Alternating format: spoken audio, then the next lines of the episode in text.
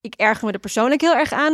Ik kom dat vaak genoeg tegen van die stellen die dan doen of een relatie fantastisch is. En dan opeens zijn ze uit elkaar. Dan denk ik, voel je toch genaaid? Ja, zo van, was ik nou gewoon een, een toeschouwer bij jouw toneelstuk?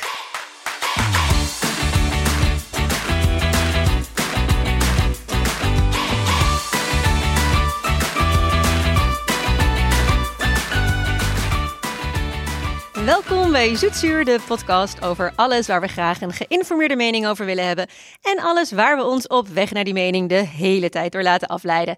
Ik ben Barbara Kluijsen. En ik ben Elise Fixen. Als ZZP in de millennials vinden wij het echt heel belangrijk om ons te verhouden tot complexe maatschappelijke thema's. Ja, ja, zeker. Zoals pandemieën, al dan niet falend overheidsbeleid, Brexit maar we raken ook de hele tijd afgeleid door meer triviale zaken. En daarom Zoetzuur met deze keer de relatieperikelen editie. Waarin we bespreken wat er gebeurt zo'n twee jaar en drie maanden na de aftiteling van de romcom. Over de door de weekse dagen in je relatie en alle zoetzure details die daarbij komen kijken. We laten ons natuurlijk ook weer afleiden en dat doen we deze keer door de relatieperikelen in de Amerikaanse politiek onderweg naar de verkiezingen. Maar eerst, wat was de afgelopen tijd zoet en zuur in ons eigen leven?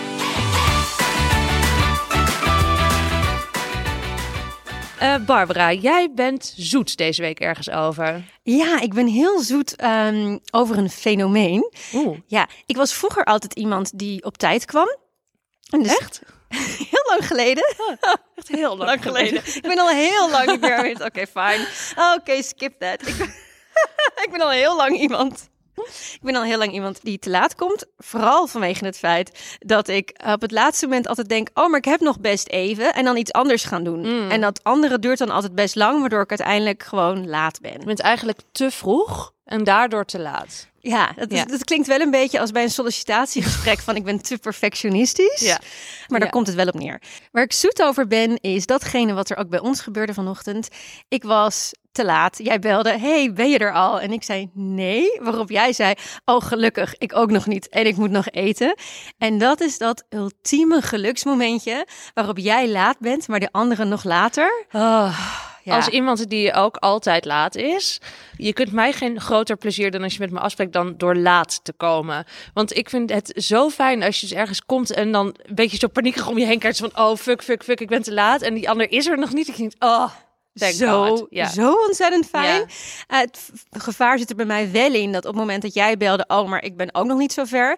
Ja, dat gaat ik... helemaal alle urgentie eraf. precies, zeg maar, ik had binnen vijf minuten buiten kunnen staan. Maar toen dacht ik, oh, nou in dat geval kan ik nog ook nog wel even lippenstift opdoen. En toen was ik opeens mijn make-up la aan het opruimen. Maar toen kwamen we precies tegelijk aan. Ja, daarom. Eind goed, al goed. Ja. Jij bent zuur. Waar ben jij zuur over, Elise? Of was jij zuur over? Nou, ik was zuur omdat ik had beddengoed besteld. As you do online. Ik had natuurlijk gewoon even naar de winkel kunnen gaan, maar ja, pakketschaamte hè, is ook een ding. Mhm. En toen werd het bezorgd en toen, oké, toegegeven, eerst werd het bezorgd en dan bleek dat ik per ongeluk de verkeerde maand had besteld. Toen ik het nog een keer besteld. Pakketschaamte stapelt zich op.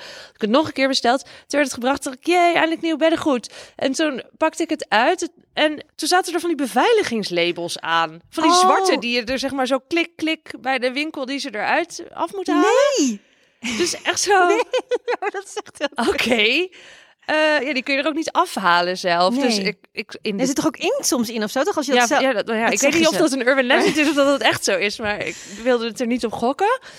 Dus ik in de chat met de Zara. Oh, ze kwamen ook nog dus per pakketpost van de Zara. Van de Zara ja, ook nog. Karma. Ja, en uh, ik in de chat en toen was het al zo van, nou ja, ja, oké, ja, woon je in de buurt bij een Zara? Ja, het handigste wat je kunt doen is gewoon even naar de winkel en dan gelukkig hoefde ik niet naar een Zara Home, want die zit echt helemaal aan de andere kant van de stad. Maar nou ja, oké. Dus ik met het pakket naar de Zara, sowieso in de chat ook niet even dat iemand zei van, goh, wat vervelend of zo, van sorry. Of... Maar dit kost jou toch een geval anderhalf uur van je leven als het ja. niet meer is. En voor je het weet ook nog een berg geld, want dan sta ik dus in de Zara. Als je het niet uitkijkt, dan koop ik nog wat. Nee, ik haat jullie, maar ik, ik hou van jullie spullen. Ja, dus kwam ik bij de Zara. Toen kwamen, wilden ze ze er dus afhalen. En nou, moest de manager erbij komen. En dat was wel een beetje zo'n chagrijnige gast. Eerst werd, ik dus al een beetje zo aangekeken alsof ik zat gestolen. En eh, nou, moeilijk, moeilijk, nou op de bon. Nou, oké, ja, haal ze er dan maar af. En die gast die ging dus een van de twee helemaal openvouwen. Maar voel je dan niet al enorm als een soort dader bij een soort verhoor? Terwijl het was van, hallo, ik doe jullie een ja, service. Nog steeds had niemand gezegd sorry of No wat way. vervelend. No. Nou, uiteindelijk was ze van, oh nou ja, oké, ja, is goed, eh, doe maar. Dus toen mocht zij dat alarm eraf halen. Toen flikkerde hij gewoon, zeg maar, dat ding weer in elkaar. Ik kreeg dus echt zo'n soort van gigantische prop linnen. Nee. Zo van hier. Hier. Toen moest ik het zelf dus weer in de tas doen, wat je er dus nooit meer in krijgt. Het regende buiten. Dus ik echt zo, oké. Eh, bedankt. Dus echt zo daarvoor die kassa dat dan weer zelf een beetje in elkaar gaan staan vouwen. Jezus. Ja, maar het is een service. voorwaarde. Als je bij de Zara wil werken, moet je gewoon super zagrijnig zijn. Dat is gewoon, anders, anders mag je daar niet werken. Ik ze hebben mij ooit aan het huilen gemaakt daar. Echt? Jazeker. Ik had een, eh, het was uitverkoop en dan is er altijd chaos. Mhm. En ik had een regenjas en dan doe je wel eens, tenminste misschien doe jij dat ook wel eens, dat je denkt, oh deze is al een beetje verfromfrijd. Oh hij hangt er nog een keer naast in dezelfde maat. Ik pak die, die had ik dus niet meer gepast. Ik fiets ermee naar huis. Ik kijk thuis, zie dat er een enorme winkelhaak in zit. Oh. Ik maak meteen rechtsomkeert en leg het uit bij de kassa, waar twee dames in het, volgens mij Portugees met elkaar aan het praten waren. Daarom begon ik in het Engels. Ja. Niet heel raar, toch? Nee. Ik legde het Heel uit. vaak bij de Zara spreken ze ook geen Nederlands. Nee, daarom. Ehm, vervolgens geloofden ze me niet. Eh, was het dus echt, ja, echt niet. Heb jij er zelf ingemaakt? En ik stond er met, hallo, ik, ik heb deze jas 27 minuten Wanneer geleden. had ik dit moeten doen? De kaartjes zitten er nog aan. Ja. Ehm, Nee. nee. Vervolgens, ze geloofden me duidelijk niet, gingen ze eerst in het Portugees duidelijk over mij praten. Toen zei ze, "Ach, we halen de manager erbij. En toen gingen ze in het Nederlands, blijkbaar spraken ze dus wel wat Nederlands. Ze liegt, ze is gewoon een vuile leugenaar, ze is een dief. Waarop ik zei, hallo, ik sta hier. Waarop ze, oh zie je wel, ze deed alsof ze Engels was. dus ze wilde ons er dubbel in. Dus het is gewoon, ze is sowieso een leugenaar. En toen begonnen ze alle drie op mij in te haken. En ik had al heel veel stress, we zouden de dag daarna op vakantie gaan. En toen, ik begon uiteindelijk gewoon te gewoon Echt, fuck dat. fuck Sarah. dat. Ja. Ja, Doe hier wat Doe aan. hier wat aan. Oké, nou dus dat was mijn zuur. Nou, en, in ieder en geval, daarmee eh, ook de mijne. ja. Bedankt.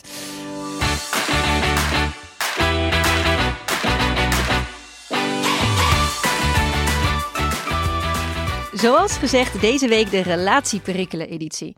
Want wanneer het gaat over relaties, gaat het heel vaak over grote thema's en grote emoties. De zoektocht, de ware, de affaire, de crisis, passie, romantiek, affaires, break-ups en verdriet. Maar ja, hallo, relaties bestaan vooral uit maandag, dinsdag, woensdagen en uit praktische zaken. Tenminste, bij mij wel. En we zagen iets op tv bij Jinek, waardoor we dachten, ja, hallo, hier willen we eventjes een, eh, een ander geluid tegenover stellen. Ja, we zagen Evie Hansen bij eh Jinek, een presentatrice. En zij vertelde over haar nieuwe grote liefde.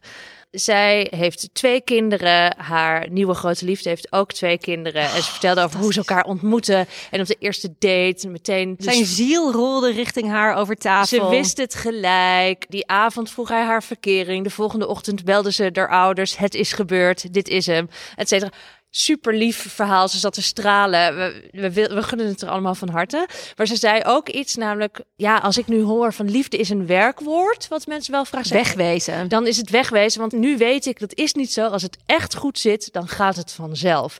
En dat riep in mij een soort enorme weerstand op. Dat ik dacht, ja, hallo. Ten eerste, schat, je bent smoor verliefd. Ja, het gaat vanzelf. Eh, ja, laten we het hier nog een keer over hebben, over vijf jaar. En al is dit wel een relatie bij jou die voor de rest van je leven gewoon heel makkelijk en vanzelf gaat. Ik vind het nogal aanmatigend, eerlijk gezegd, om te zeggen. Als een relatie niet vanzelf gaat, dan, dan is het niet goed. Dan is het niet de ware. Ja, kijk, het is natuurlijk heel wat anders om gewoon in een liefdeloze, ellendige, frustrerende relatie te blijven zitten. Elke Maar- dag ruzie over alles. Ja. Als je je relatie alleen maar energie kost en heel veel invloed heeft op de rest van je leven, dan ben ik de eerste die zal zeggen: ga. Maar ik vind juist ook dat het fijne van een lange, langdurige relatie is dat je soms gewoon even niet hoeft te investeren in die relatie. Dat je jezelf mag zijn en daarmee bedoel ik niet alleen je kwetsbare authentieke zelf, maar ook gewoon die hele irritante, zeikerige zelf. Mhm. En ook gewoon dat het wel werken is en dat het dus oké is dat je het over dingen moet hebben. Ja. Ik vind dat ook juist leuk aan relaties en Ja. leerzaam aan relaties. En ik erger me er persoonlijk heel erg aan. Ik kom dat vaak genoeg tegen van die stellen die dan doen of een relatie fantastisch is. En dan opeens zijn ze uit elkaar. Dan denk ik, wat je toch genaaid? ja, zo van, was ik nou gewoon een, een toeschouwer bij jouw toneelstuk? Hmm. Really? Maar vind je dat mensen dan de verplichting hebben om te vertellen hoe het nou echt met hun relatie Ja, gaat? totaal verplicht. Liefst alles, altijd. Of vind je dan dat je dan moet je er gewoon niks over zeggen? Mm. Nee, god, ik hoef echt niet elk detail over je relatie te horen. En het is ook gewoon wel, denk ik, goed om iets in je relatie te beschermen. Maar ik vind het vooral heel fijn en verfrissend. Vertel juist wel ook over die stomme dingen. Ik vind het bijvoorbeeld heel grappig dat bijna iedereen die een lange relatie heeft herkent dat je je wel eens aan de adem van die ander ergert. Of waar je aan het begin van je relatie en je slaapt naast iemand, dat je nog heel voorzichtig, als je een beetje snurkt, een beetje heel probeert om te duwen. En dat je echt een paar jaar later echt gewoon bang, Ja, ellebogen. En... volle elleboog. En dat ook wat je voorheen snurken vond, nu al is met, oh hij ademt met wat geluid. Tenminste, Ja. dat, en ik, bijna iedereen herkent het. Ehm, Hoe zit het bij jou, Elise, in jouw relatie? Als jij eens even hebt over jullie perikelen. We hebben niet een enorme vechtrelatie, godzijdank. Ik heb een relatie met Patrick. We zijn elf jaar samen en hebben een dochter van drie. En ik denk dat ik tegelijkertijd een heel makkelijk en een heel moeilijk persoon ben om mee te zijn. Ik, ik, ik zeg niet. Want ik ben over het algemeen best wel gewoon, ja, gewoon makkelijk en, en relaxed. Maar ik ben ook wel echt buiig en kan, kan daar ook wel dominant in zijn. Hij zegt dan, ja, jij kan een kamer binnenkomen en de sfeer verpesten. Wat wel echt super onaardig is, maar wel waar. Dus ik kan dan hebben, ik heb me op de fiets, heb ik ergens over na zitten denken. En dan kom ik al een soort tot- een conclusie. Of ik ben gewoon moe en gestrest. En ik kom binnen en ik denk, wat is het hier een teringzooi? En Ja, dus die deur slaat open. ja, en ik kom binnen en dan denk ik. Terwijl hij denkt, hè, maar ik zat hier gewoon gezellig met onze dochter te spelen en wij hebben het gewoon heel leuk. Rot op. Ja, ook goedemiddag. Ja, dus dat vindt hij echt super irritant. En dat snap ik heel goed, maar ik weet ook nog niet helemaal goed hoe ik het moet laten. En jij, hoe, hoe ziet jouw liefdesleven eruit? Ik ben Jurre, we zijn acht jaar samen en vier jaar getrouwd. Heel toevallig waren we laatst op Schiermonnik Oog. En toen dacht iemand dat het leuk was om rond het kampvuur... dat je van degene die naast je zat moest vertellen... wat het de vervelendste eigenschap is van die persoon. Gevaarlijk spel? Heel gevaarlijk. Echt zo, we zijn met twintig man en er was alcohol in het spel. En ik dacht echt, Oh boy, hier Oh. gaan echt vriendschappen breken. is dit een goed idee? Ehm, en Jurre was degene die voor mij zat, dus die moest over mij. Oh ja, maar dat, dat dan had je geluk waarschijnlijk, want van hem kun je het hebben. En van hem Weet je het ook? Ik, weet, ik zat de rest, ik heb de rest ook niet gehoord. Ik zat alleen maar te denken, ik denk dat hij dit gaat zeggen. Ik denk, ja, zal hij dat gaan zeggen? Ik denk dat hij dat gaat zeggen. Ehm, maar hij zei, ja, ja, het meest irritante aan Barbara is dat ze zo'n bijtertje is. Wat betekent dat? Nou, dat is meer als ik iets belangrijk vind, dan bijt ik me daar heel erg in vast. En ben ik ook niet meer zo flexibel. Dan kan ik dat ook eigenlijk niet meer loslaten. Dus als ik bij iets belangrijk vind dat het op mijn manier gaat, Hmm. Oh ja, dat herken ik wel. dan bijt ik me daarin vast. Als een soort, soort, soort, soort, soort keffertje die dan... En dat kan als het positief is, namelijk als het iets is waar jij ook wat aan hebt, is het heel fijn dat ik gewoon heel erg doorzet. Alleen als jij degene bent van wie ik wat wil, dan is het echt... Laat me met rust. Of kun je misschien gewoon iets flexibeler zijn en hier iets meer gewoon denken, hoe belangrijk is dit echt? Oh ja. Moet je dit echt jarenlang volhouden? Oh ja. En dat hou ik dus jarenlang vol. Wat hou je dan bijvoorbeeld jarenlang vol? Nou, we hebben heel lang gehad. We hebben een eh, wit geverfde houten vloer. En eh, Jurre loopt altijd binnen, zeg maar, en met schoenen aan en hij veegt zijn voeten niet goed. En ik word er echt fucking zagrijnig van dat altijd gewoon er een spoor van zijn voetstappen loopt. Ja. En ik heb het dus echt zes jaar volgehouden om gewoon elke keer daar een punt van te gaan maken. Om elke keer zuchtend achter hem aan de vloer te dweilen. Ja. Eh, de deurmat te barricaderen als ik net heb gedweild. Om daar altijd over te beginnen. En dat ik ook wel weet van, Bar, laat het los. Hij gaat niet zijn schoenen uitdoen. Nee. Wil je echt drie keer in de week hierover beginnen? maar ik, ik kan dan zo niet snappen wat de moeite is van of je voeten vegen of je schoenen uitdoen. Maar wat is er dan nu veranderd? Want je zegt, dit heb ik zes jaar volgehouden. Ja, gewoon echt, echt bij mezelf afgevraagd van... is dit het waard? En de vloer is nu veel meer beschadigd, dus het valt minder op. Ik denk Ja. dat dat ook helpt. En gewoon we dachten, oké, de schoonmaakster komt één keer in de twee weken. Hmm. Kan je dus nog, ik kan je dus nog een spraymop aanvragen. Misschien moet ik die hebben. Maar jij weet ook dat ik zo ben. Weet je nog dat je laatst, we gingen laatst met mij de podcast opnemen. Ja. En toen waren er zwarte strepen op de vloer. Toen, toen vroeg ik ook aan ja, Elise, heb je zwarte zolen? ja, ja, ja, ja, ja. dus het is nog niet helemaal weg. Godzijdank had ik dat niet, anders never hear the end of it. Maar dat is. Maar je kan dus wel heel goed vragen om wat je nodig hebt. Dat is wel goed. Dat vind ik wel eens moeilijk. Ik kan namelijk wel echt dan ook of passief-agressief of wrokkig worden. Bijvoorbeeld om maar gewoon het meest saaie ruzieonderwerp ooit te nemen, namelijk het huishouden. Yep. Als ik dan vind dat hij niet genoeg doet, wat ook zo is, dan hij zegt dan ja, maar zeg dan gewoon ja, je moet stofzuigen. En ik vertik dat. Dan denk ik, ik ben je moeder niet. Ik ga niet elke keer vragen van oh zou je alsjeblieft willen stofzuigen? Ik vind gewoon dat jij zelf moet bedenken dat je moet stofzuigen. Dat is dus een stap te ver. Maar ik denk dan ja, je bent toch zo georganiseerd, zet dan op je takenlijst gewoon elke maandagmiddag stofzuigen. Hoe moeilijk kan het Ja. zijn?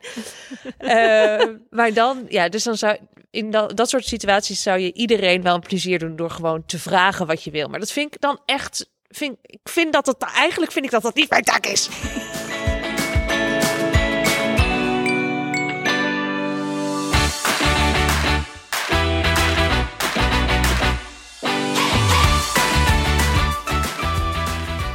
Je begon er net al even over, Elise, de taakverdeling. Hoe is bij jullie die taakverdeling?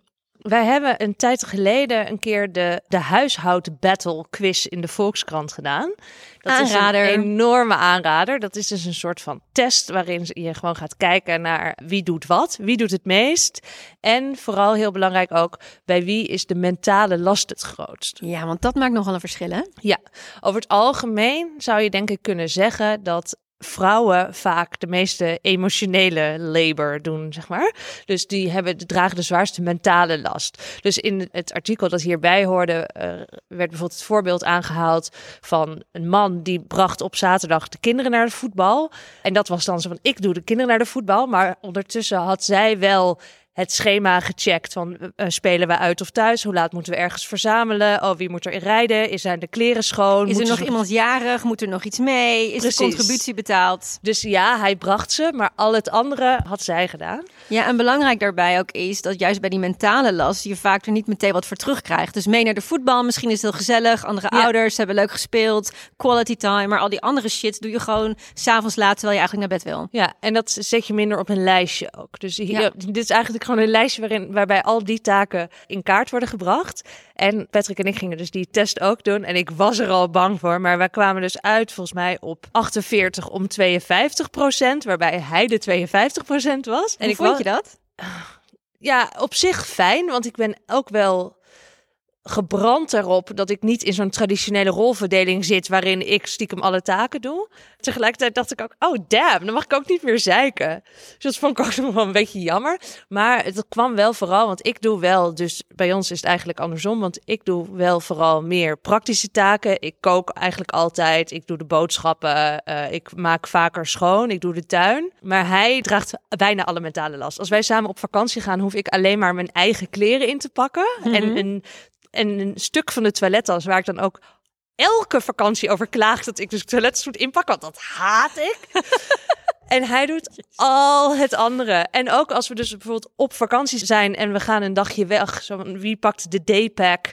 Ja, ik doe niets. Ik sta bij de deur gewoon te wachten. En hij pakt alles in. En dan gaan we. en Wat ik, heerlijk. Ja, dus ja. Dus aan de ene kant denk ik, oh, dat is heel erg. En aan de andere kant denk ik, heerlijk. En hij wil het ook wel graag zo, want hij is veel meer in controle man dan ik. Ja, ik weet nog dat jullie ooit een keer eh, aan het wandelen waren door de stad. En jij dacht, oeh, dit is een leuk straatje. Maar dat mocht niet, want dat week af van de vooraf bedachte ultieme route die Patrick had georganiseerd. Ja, precies. Hij heeft dan helemaal een route uitgestippeld. Want ik denk dan ook inderdaad van, oh, waar gaan we heen? En hij heeft gewoon zeg maar de hele kaart bestudeerd en allemaal dingen gelezen erover. Dus ik ben super lui en makkelijk aangelegd. Maar af en toe vliegt het me dan dus naar de strot. En dan, dan denk ik, ik wil ook iets bepalen. En, en dan moet dat dus ook gebeuren. En dan krijgt hij natuurlijk een beetje kortsluiting. Dan zo van, eh, ja, haha, we kunnen, ja, we kunnen nu wel dit straatje in. Maar dan komen we zo meteen ook langs op zich als we dan een lus gaan maken. En dan zo, dan zie ik zijn autistische kant helemaal een soort van... Oh, heerlijk.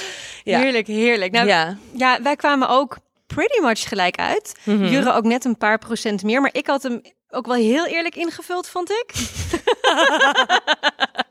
Dit is heel veel zeggen. Ja. Ehm, ja, nee, dus daar was ik trouwens heel blij mee. Nee, wij zijn heel erg van eh, continu bij alles aan het meten van is het wel exact gelijk. Oh ja? Dat is eigenlijk fucking irritant, maar we zijn er allebei net zo erg in. Dus we, het maakt niet zoveel uit. Maar, Maar ja, dus zowel met, of eh, vooral met taakjes of ook bijvoorbeeld met geld of... ja, eigenlijk, eigenlijk met alles. En we vinden het ook, we- we vermelden ook altijd en ook allebei vinden het heel belangrijk dat de ander ziet wat we hebben gedaan. Zo van, hé, hey, de vaatwasser is weer leeg, hè? en oh, eh, dit is geregeld. En oh, had je dat al gezien? Heel erg zo. Ja. En inderdaad ook met geld. We leren dat nu langzaam af. Vooral omdat we elke vakantie zo altijd dachten. We waren er altijd, altijd van overtuigd dat wij allebei degene waren die veel meer had betaald. En dan Maar waarom hebben jullie dan niet een gezamenlijke rekening? we hebben ook een gezamenlijke rekening. Alleen wat we nu dus ook aan het leren zijn, is om voor een vakantie daarop te storten. Ja. En dan, want we hadden hele lijsten. Oh, ja, maar dit hebben we trouwens ook heel lang gehad. We hebben heel lang geen gezamenlijke rekening gehad. Waarin we ook inderdaad in Excel en dan boodschappen dingen. Jezus, en ik was altijd zuur. Want ik betaalde heel vaak de boodschappen.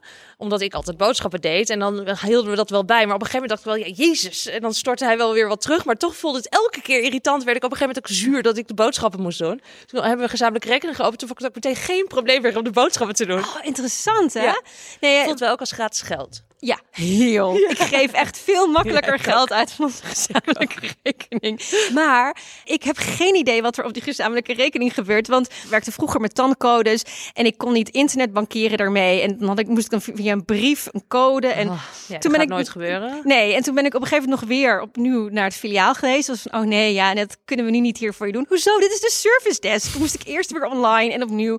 Dus ik ben nu dus zo'n vrouw, dat zeg maar al onze gezamenlijke financiën, ik, het, het, het, het kan allemaal overgemaakt zijn naar eh, Zwitserland. Ik Ja. heb geen idee. Zo van, oh, ik dacht dat ik hem kende.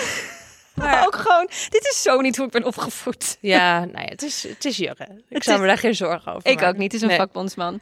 Ben jij ook benieuwd naar jullie taakverdeling? Check dan de huishoudbattle op de site van de Volkskrant.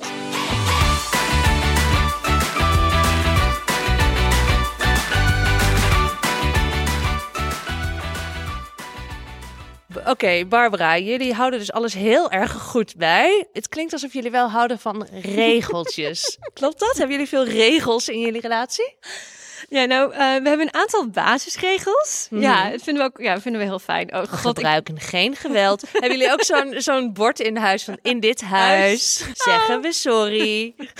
ehm, nee, dat niet. We hebben eigenlijk één regel. En dat is ook echt wel een religieuze regel in ons huishouden. En dat is ook wel belangrijk met iemand die fanatiek is en iemand die heel koppig is. Wie het doet, bepaalt hoe die het doet. Hm. Dat gaat dus over de vaatwasser, dat gaat over inkopen, dat gaat over rijden. En dat haalt zoveel discussies van tafel. Dus als Jurre boodschappen doet en hij koopt hele, hele, hele onnodig dure biologische vaatwasblokjes van de Ecover, terwijl de Albert Heijn ook voor een derde van de prijs. Jurre. Ja. Hele goede, je eco- straks- hele goede ecologische vaatwasblokjes heeft. Dan had ik ze maar moeten kopen. Ja. Als Jurre vindt dat zijn hele leuke messen niet in de vaatwasser mogen, fine. Maar ruim je eigen mes op. Ja. Ik doe alles in de vaatwasser. Ja, scheelt een hoop gefit, denk ik. Het scheelt zoveel, ook met autorijden. 9 van de 10 dingen die iemand zegt tegen de ander, is het van, doe jij het of doe ik het? Oh ja, jij doet het. Oké. En daarmee voel je ook meteen aan, hey, als je het dus echt zo belangrijk vindt, Ja. Dan vind je het ook geen punt om het zelf te doen. Ja, dan is het ook, oh ja, als ik het niet zelf wil doen, dan vind ik het blijkbaar ook geen kwestie van leven of dood. Terwijl het in een discussie wel een kwestie van leven of dood kan worden. Mm, ja. Oh ja, goeie. Patrick en ik hebben dan vooral de regel die hij onlangs heeft ingesteld. Oh. Als we dus gaan beginnen te, te hakken takken, dan moeten we eerst allebei iets eten. En daarna mogen we verder praten. Dat Wat vind ik een hele goede regel. een hele goeie. Omdat je gewoon zo van hangry en dan onnodig gezeur over echt super onbelangrijke dingen. Misschien moet er eerst eten in. Ja. Nou, in het verlengde daarvan heb ik een hele goede tip van Brene Brown. Zij heeft eh, eh, een nieuwe podcast. Zij is de vrouw van eh, kwetsbaarheid, de kracht van kwetsbaarheid en het hart. Ja, en heel veel TED Talk. Heel veel TED Talks, allerlei boeken. En ze heeft een nieuwe podcast. Wil je hem luisteren? Check even de show notes. En zij beschreef daarin een hele goede tip. Die kan werken als je met mensen samenwoont. Dus niet alleen in een relatie. Maar in haar geval vertelde ze van... Oké, in het beste geval hebben mijn man en ik allebei 100% energie. Dus dan zit je op 200% En het maakt dus ook niet zoveel uit als de een misschien een tijdje wat minder energie hebt. En ik vind dat ook een hele goede voor relaties. Het hoeft niet altijd gelijk te zijn als het gemiddeld genomen maar zo Ja. uitkomt.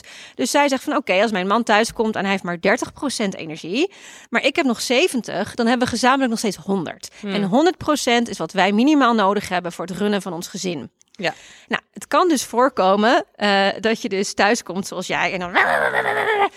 Maar dat die ander, en jij zit dan misschien op 20%, maar die ander maar op 40. En dat is het moment waarop die ander niet kan hebben Nee. dat jij zo...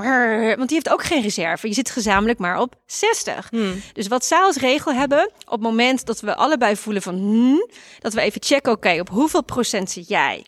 Op hoeveel procent zit ik? Is dat minder dan 100? Dan gaan ze terug naar een paar basisregels. Zo van, oké, we gaan nu geen heftige discussies voeren. We gaan in de basis aardig zijn naar elkaar. We gaan vroeg naar bed. We gaan prioriteiten stellen. We gaan inderdaad gezond eten. Er moet misschien wat eten in. We gaan op tijd naar bed. We gaan weer sporten. De hele focus is eerst weer zorgen dat we minimaal gezamenlijk 100% hebben. Ja. En dan is alles weer makkelijker. En dat vind ik zo'n goeie.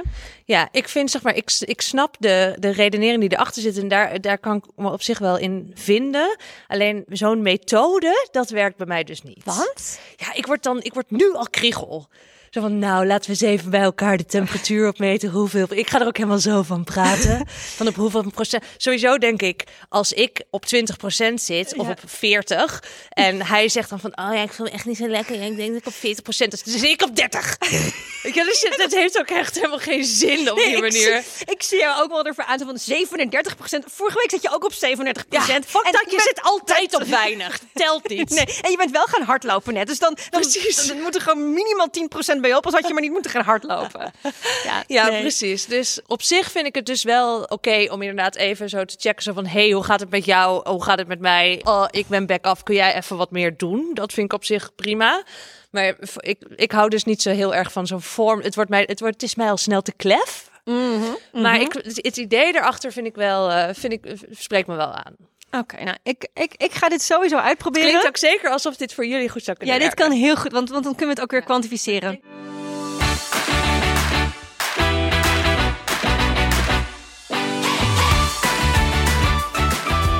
Het laatste stukje van relatieperikelen wat ik graag nog even met je wil bespreken, Elise, is het idee van waar we het aan het begin van de aflevering ook over hadden. Hoe echt en open moet je eigenlijk zijn over je relatieperikelen?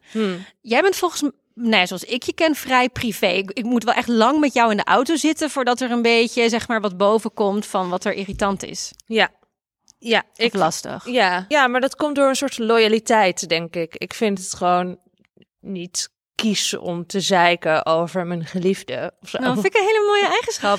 Eh, hoewel ik dus zelf heel veel te zeiken heb op mijn geliefde. Maar ik ben degene die dat doet, niet een ander. Precies, Ah. dus ik doe dat dan en ik doe dat dan dus wel vooral naar hem, Hem. toe. Ja, Misschien Hoewel- zou het voor hem juist wel fijn zijn als ja, meer een bij anderen... godsnaam een keer over mij zei ik bij iemand Een anders. anders, Nee, ja. maar het is niet zo dat ik nooit iets, nooit iets te mekkeren over hem heb.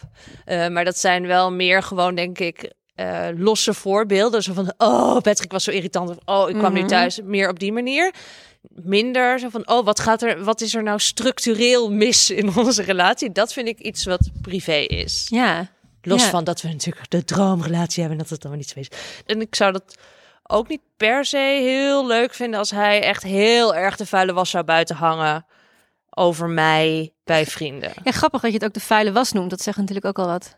Ja, Nee, ik ben ook een beetje jaloers op hoor. Want we zijn er gewoon heel anders in. Ik vind, jij kan dat ook heel goed bewaken wat je wel en niet wil zeggen. ja, Ik, als iemand mij iets vraagt. En ik merk dan ook dat. op- Dan vertel ik dus alles over mezelf. Dat, en heel vaak denk ik achteraf, hè, ik weet helemaal niet of ik dat had willen vertellen. Maar het is een soort van, als ik overvallen word, dan is het gewoon the whole truth and nothing but the truth. maar ik wil niet dat iemand anders minder over hem denkt. Ja, maar dat, ja, dat, die snap ik. Een beetje wat kinderen ook met hun ouders vaak hebben, Ja. volgens mij. Ja, Ja, heel, ik vind dat heel mooi. Maar omdat Jurre een soort verlengstuk is van mij, vertel ik ook best wel makkelijk over Ja. dingen in onze relatie. Ja. Eh, dus, dus, dus jij dat erg? ik heb er nog nooit over gehoord. Ik bedoel, daar moet je ook niet met mij zijn als je dat heel erg vindt. Nee. Maar dus, dus ook helemaal dus niet... Ik denk, oh, wat een mooie gedachte. Maar die gedachte die jij hebt, één, komt niet bij me op. Hmm. En twee, zit er bij mij ook helemaal niet dat stukje tussen een vraag en een antwoord... dat ik überhaupt nadenk over. Maar het is misschien ook wel gigantisch overdreven van mij hoor. Want het is ook zo van, hoezo zou jij meteen veel minder over hem denken Nee. als ik een keer zeg iets... eh, Hel nou, ik ben Nee. wel behoorlijk team Patrick. En ik denk dat we dat sowieso naar elkaar vaak wel zijn. Dat Ja. ik soms, dat als ik klaag over Jurre, dan is, zeg jij meestal, nou, ik ken jou ook wel, Barbara. en dat zou naar jou toe ook zo zijn. Anyways, mensen die daar helemaal niet mee zitten, zijn mensen die echt dus de recorder aanzetten op het moment dat er wat gebeurt in hun, hun relatie. En dat, dat, juich ik overigens wel heel erg toe. Want ik vind het wel lekker om naar te luisteren. Oh ja, wel Ja. dus, oh, Ja, ja, dus bijvoorbeeld jouw grote held en rolmodel Whitney Eve Ford. mijn anti-held, mijn, mijn McDonald's is zij. Ja. Zo, dat zal ze leuk vinden om te horen. Jij bent mijn McDonald's. Well, she never eats it, so who cares? Whitney Eve eh, zij is dus de voormalige Hills en de Hills and the City reality ster die ja, nu een. en eh, ik, ik ben haar stiekem stalker. ja, zij heeft een podcast ehm, met haar man. wit. Ja. Waarin ze ook allerlei onderwerpen met haar man Timmy bespreekt. En ik heb Ja. jou geforceerd om naar een aflevering te luisteren waarin ze reflecteren op een ruzie die vaker voorkwam. Wat vond je daarvan? Ik vond het heerlijk om naar te luisteren. Het was ook wel heel erg pijnlijk om naar te luisteren. Maar ze gaan dan vertellen. Dus eerst vertelt Whitney over hoe zij hun ruzie heeft beleefd. En dan vertelt hij over hoe hij hun ruzie heeft beleefd. Wat maakte het pijnlijk? Om, het, omdat er, eh, er zitten gewoon heel veel, er zit gewoon heel veel kleinzieligheid in. Wat gewoon niet, wat niet aan hen ligt, wat gewoon zo is in Wat een, hoort in bij een relaties? relatie. Ja. En wat ik wel grappig vond, was dat het heel erg begon. Al eerst werd hij heel erg afgezeken eigenlijk. Zo van, oh, toen ging het heel erg over wat hij allemaal wel niet goed deed. En dat ik dacht, nou ja, en jij dan, Whitney? ja, want hij incasseerde het allemaal echt Ja. gewoon als een soort eh Ja. zen-boeddha. Maar op een gegeven moment draaide het een beetje. En toen ging het over zo van: oh nee, maar het, het ligt er eigenlijk allemaal aan dat jij zo onzeker bent. En onzeker bent over mij en over alles. En over of je het wel waard bent en of nou ja, et cetera. En toen kwam het heel erg op neer van Whitney, jij hebt allemaal angsten en onzekerheden. En nou, dat is eh, allemaal best wel heftige dingen. En hij kan dingen wat lomp brengen. Dat je denkt, oh wacht, dit soort, deze twee fouten in, in je karakter zijn ook niet helemaal in verhouding. Dus toen vond ik het ook wel weer lullig voor haar. Dus ik werd het heen en weer geslingerd in mijn loyaliteit. Ja, en ik vond het vooral heel, heel fascinerend dat in relaties ook wel echt de meest kleinzielige en pijnlijke dingen van jezelf op den duur naar boven Ja. komen. Zeker. Iemand die dat ook heel goed Oh doet. man, oh man, dat is nog, nog echt, dat is nog wel een graadje erger. Mocht je denken, oeh, door jullie podcast heb ik zin in nog meer relatieperikelen, dan is dit een beetje eentje uit de oude doos. Love Hurts van Ja. Lia Thou. Wat maakt het zo, eh, zo next level? Ja, Lia Thou is dus een eh, podcastmaker en zij maakt de podcast Strangers. En daarin zit eigenlijk een miniserie die heet Love Hurts. Over haar eigen liefdesleven. Ja, zij is dan op dat moment vier jaar vrijgezel. En eh, ze vraagt zich af waarom lukt het me nou nog steeds niet om een relatie te krijgen. Dus ze wil met mannen aan daten en zo. En dan gaat ze dus naar een aantal mannen met wie zij op date is geweest. Maar met wie het niks is geworden, gaat ze naartoe met de vraag. Waarom is het niks geworden tussen ons? Waarom wilde je niet meer met mij verder? Wat was dat? Echt ook heel dapper. Want hoe vaak vragen we ons dat wel niet af? Ja, en het was volgens mij ook wel heel louterend, omdat het in heel veel gevallen gewoon iets was. Zo van, oh ja, eh, timing was gewoon in heel veel gevallen iets. Eh, dus het, uiteindelijk is het eigenlijk bijna altijd minder erg dan het in je hoofd was. En ook de bevestiging van zo'n spreuk die ook heel het over Instagram rondwaart. soort van eh, het meeste gedrag van anderen gaat over anderen en niet over jou. Wat ook gewoon een cliché Ja. is met een reden. Nou ja, zij heeft dan al die verschillende mannen en... eh, Maar uiteindelijk ook één met wie het dus weer wat wordt. Ja, En wat ik eigenlijk nog het meest intieme deel vond, en daar komt ze ook af en toe dus nog op terug, is dat ze ook het begin van die relatie opneemt. Zeker Ja. op het moment dat zij moeilijkheden hebben of spannende momenten in hun relatie. Dat echt Ja. zo van we zitten samen in bad. ja. Oh Ze jee. zitten heel vaak samen in het bubbelbad. Ja, Ja. heel vaak. En dan klik, oké, recorder gaat aan. Ja, het is Ja. echt een soort relatieporn. Ja, Love Hurts van Ja. Lia Thou.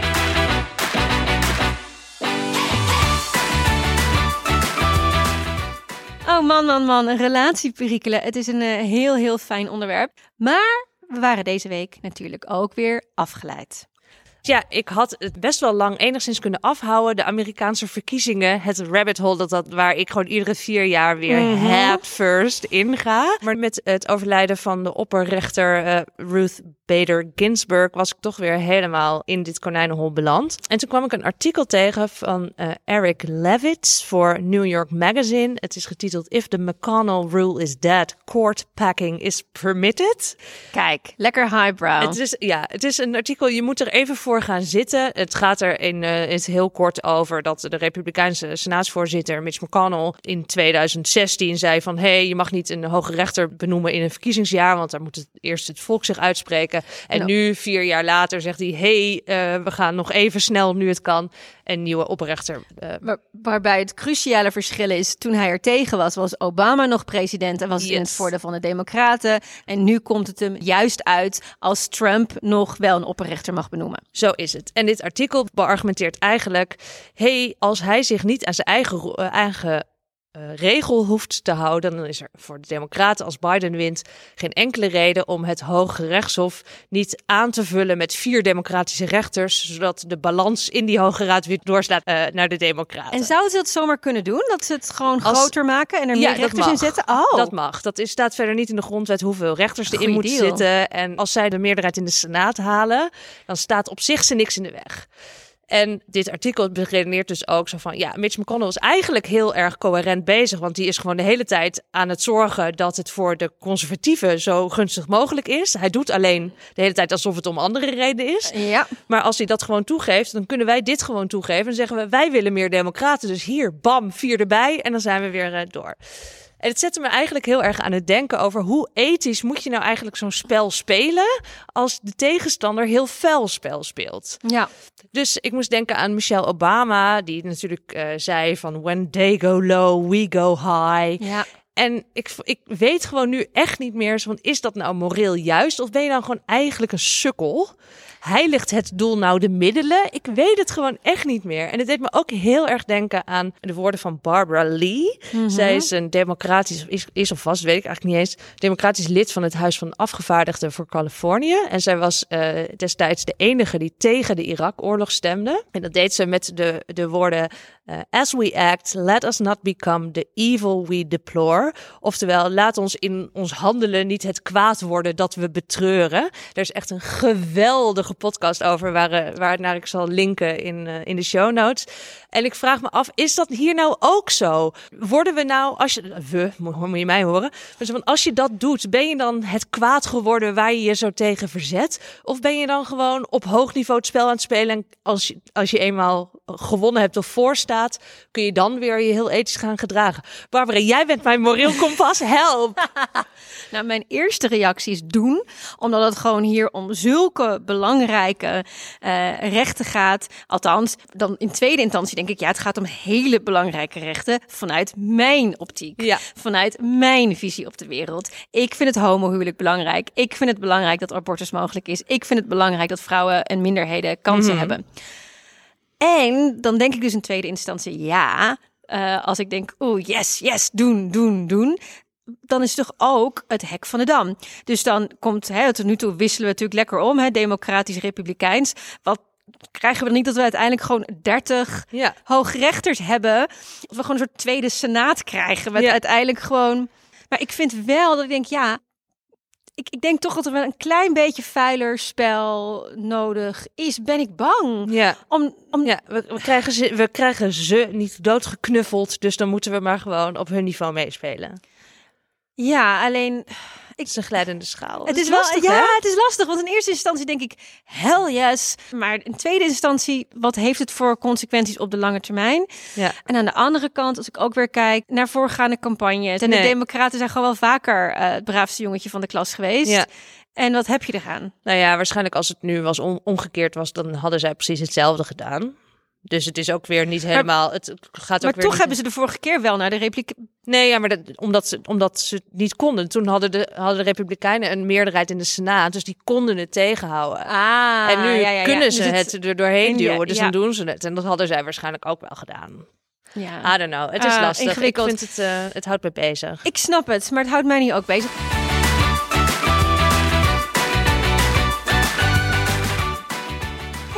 Ons alweer bij het einde van de aflevering en de tips die we je nog willen meegeven om te gaan kijken, luisteren of lezen. Elise, wat is jouw tip? Ik ken eindelijk, volgens mij is hij al inmiddels al een paar jaar uit, maar de serie Big Little Lies. En daar het tweede seizoen van aan het kijken. Het is toch wel echt zo ongelooflijk genieten. Hij is te zien bij HBO bij Ziggo. En uh, het is met Reese Witherspoon, Nicole Kidman, uh, hoe heet ze ook weer, die schitterende vrouw, de dochter van Lenny Kravitz. Ze is de mooiste vrouw. Ik vind haar misschien nog wel mooier dan Duitse Kroes. Ja, ik, ze oh. is echt... Hoe heet ze ook weer?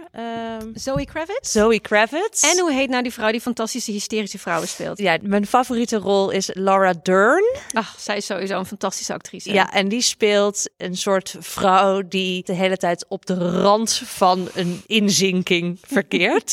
dus het is een soort... On... Ik blijk heel erg te houden van vrouwen met veel onderdrukte frustratie. Hoe zou dat nou komen? Ja. En uh, zij doet dat echt geweldig. Dus het is, het is weer spannend, het is mooi gefilmd, het is lekker om naar te kijken. Big en, Little Lies. Zeker. En Reese Witherspoon is gewoon altijd enorm in de element. Waarbij ze gewoon van die hele fanatieke ja. kleine vrouwtjes ja. speelt. Ja. Uh, daar kan ik me dan weer heel gek genoeg identificeren. Alright. Nou, dat is wat psychologie van de koude grond. Mijn tip is Victor. Een boek geschreven door Judith Fanto. Het heeft ook in de top 10 gestaan. Maar ik kon er eigenlijk bijna geen recensies over nog vinden. Nooit, nog nooit van gehoord. Nee, je hebt er ook nog nooit van gehoord, hè? Nee. Het werd mij getipt door een vriendin van de boekenclub. Uh, Victor is een debuutroman en het is gebaseerd op de lotgevallen van haar Weens-Joodse familie. Het is ook deels autobiografisch en Victor, een oud-oom, heeft ook echt bestaan.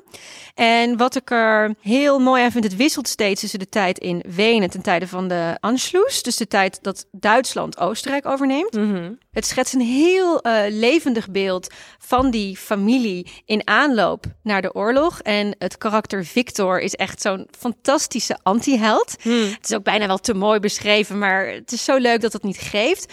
Maar wat de roman een extra laag geeft, is dat het heel erg ingaat op de geïnternaliseerde schaamte van Joden over het Joods zijn.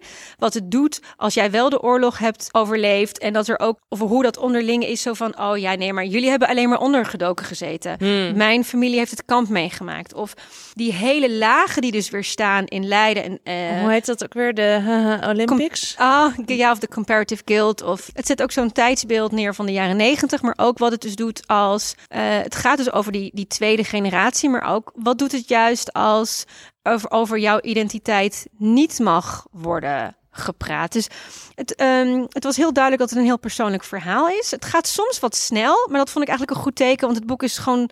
Ik, ik vond het jammer dat het uit was en ik had er wel meer van gewild. Duidelijk goed. Ja, uh, Victor van Judith Fanto. Oké, okay, dat was het voor vandaag. Um... Ja, ik heb nog niet eens honger. dat mag in de krant.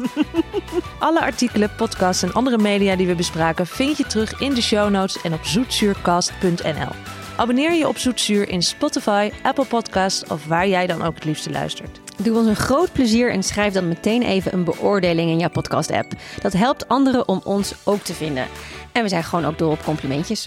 En op voicemails. Laat er één achter via onze website.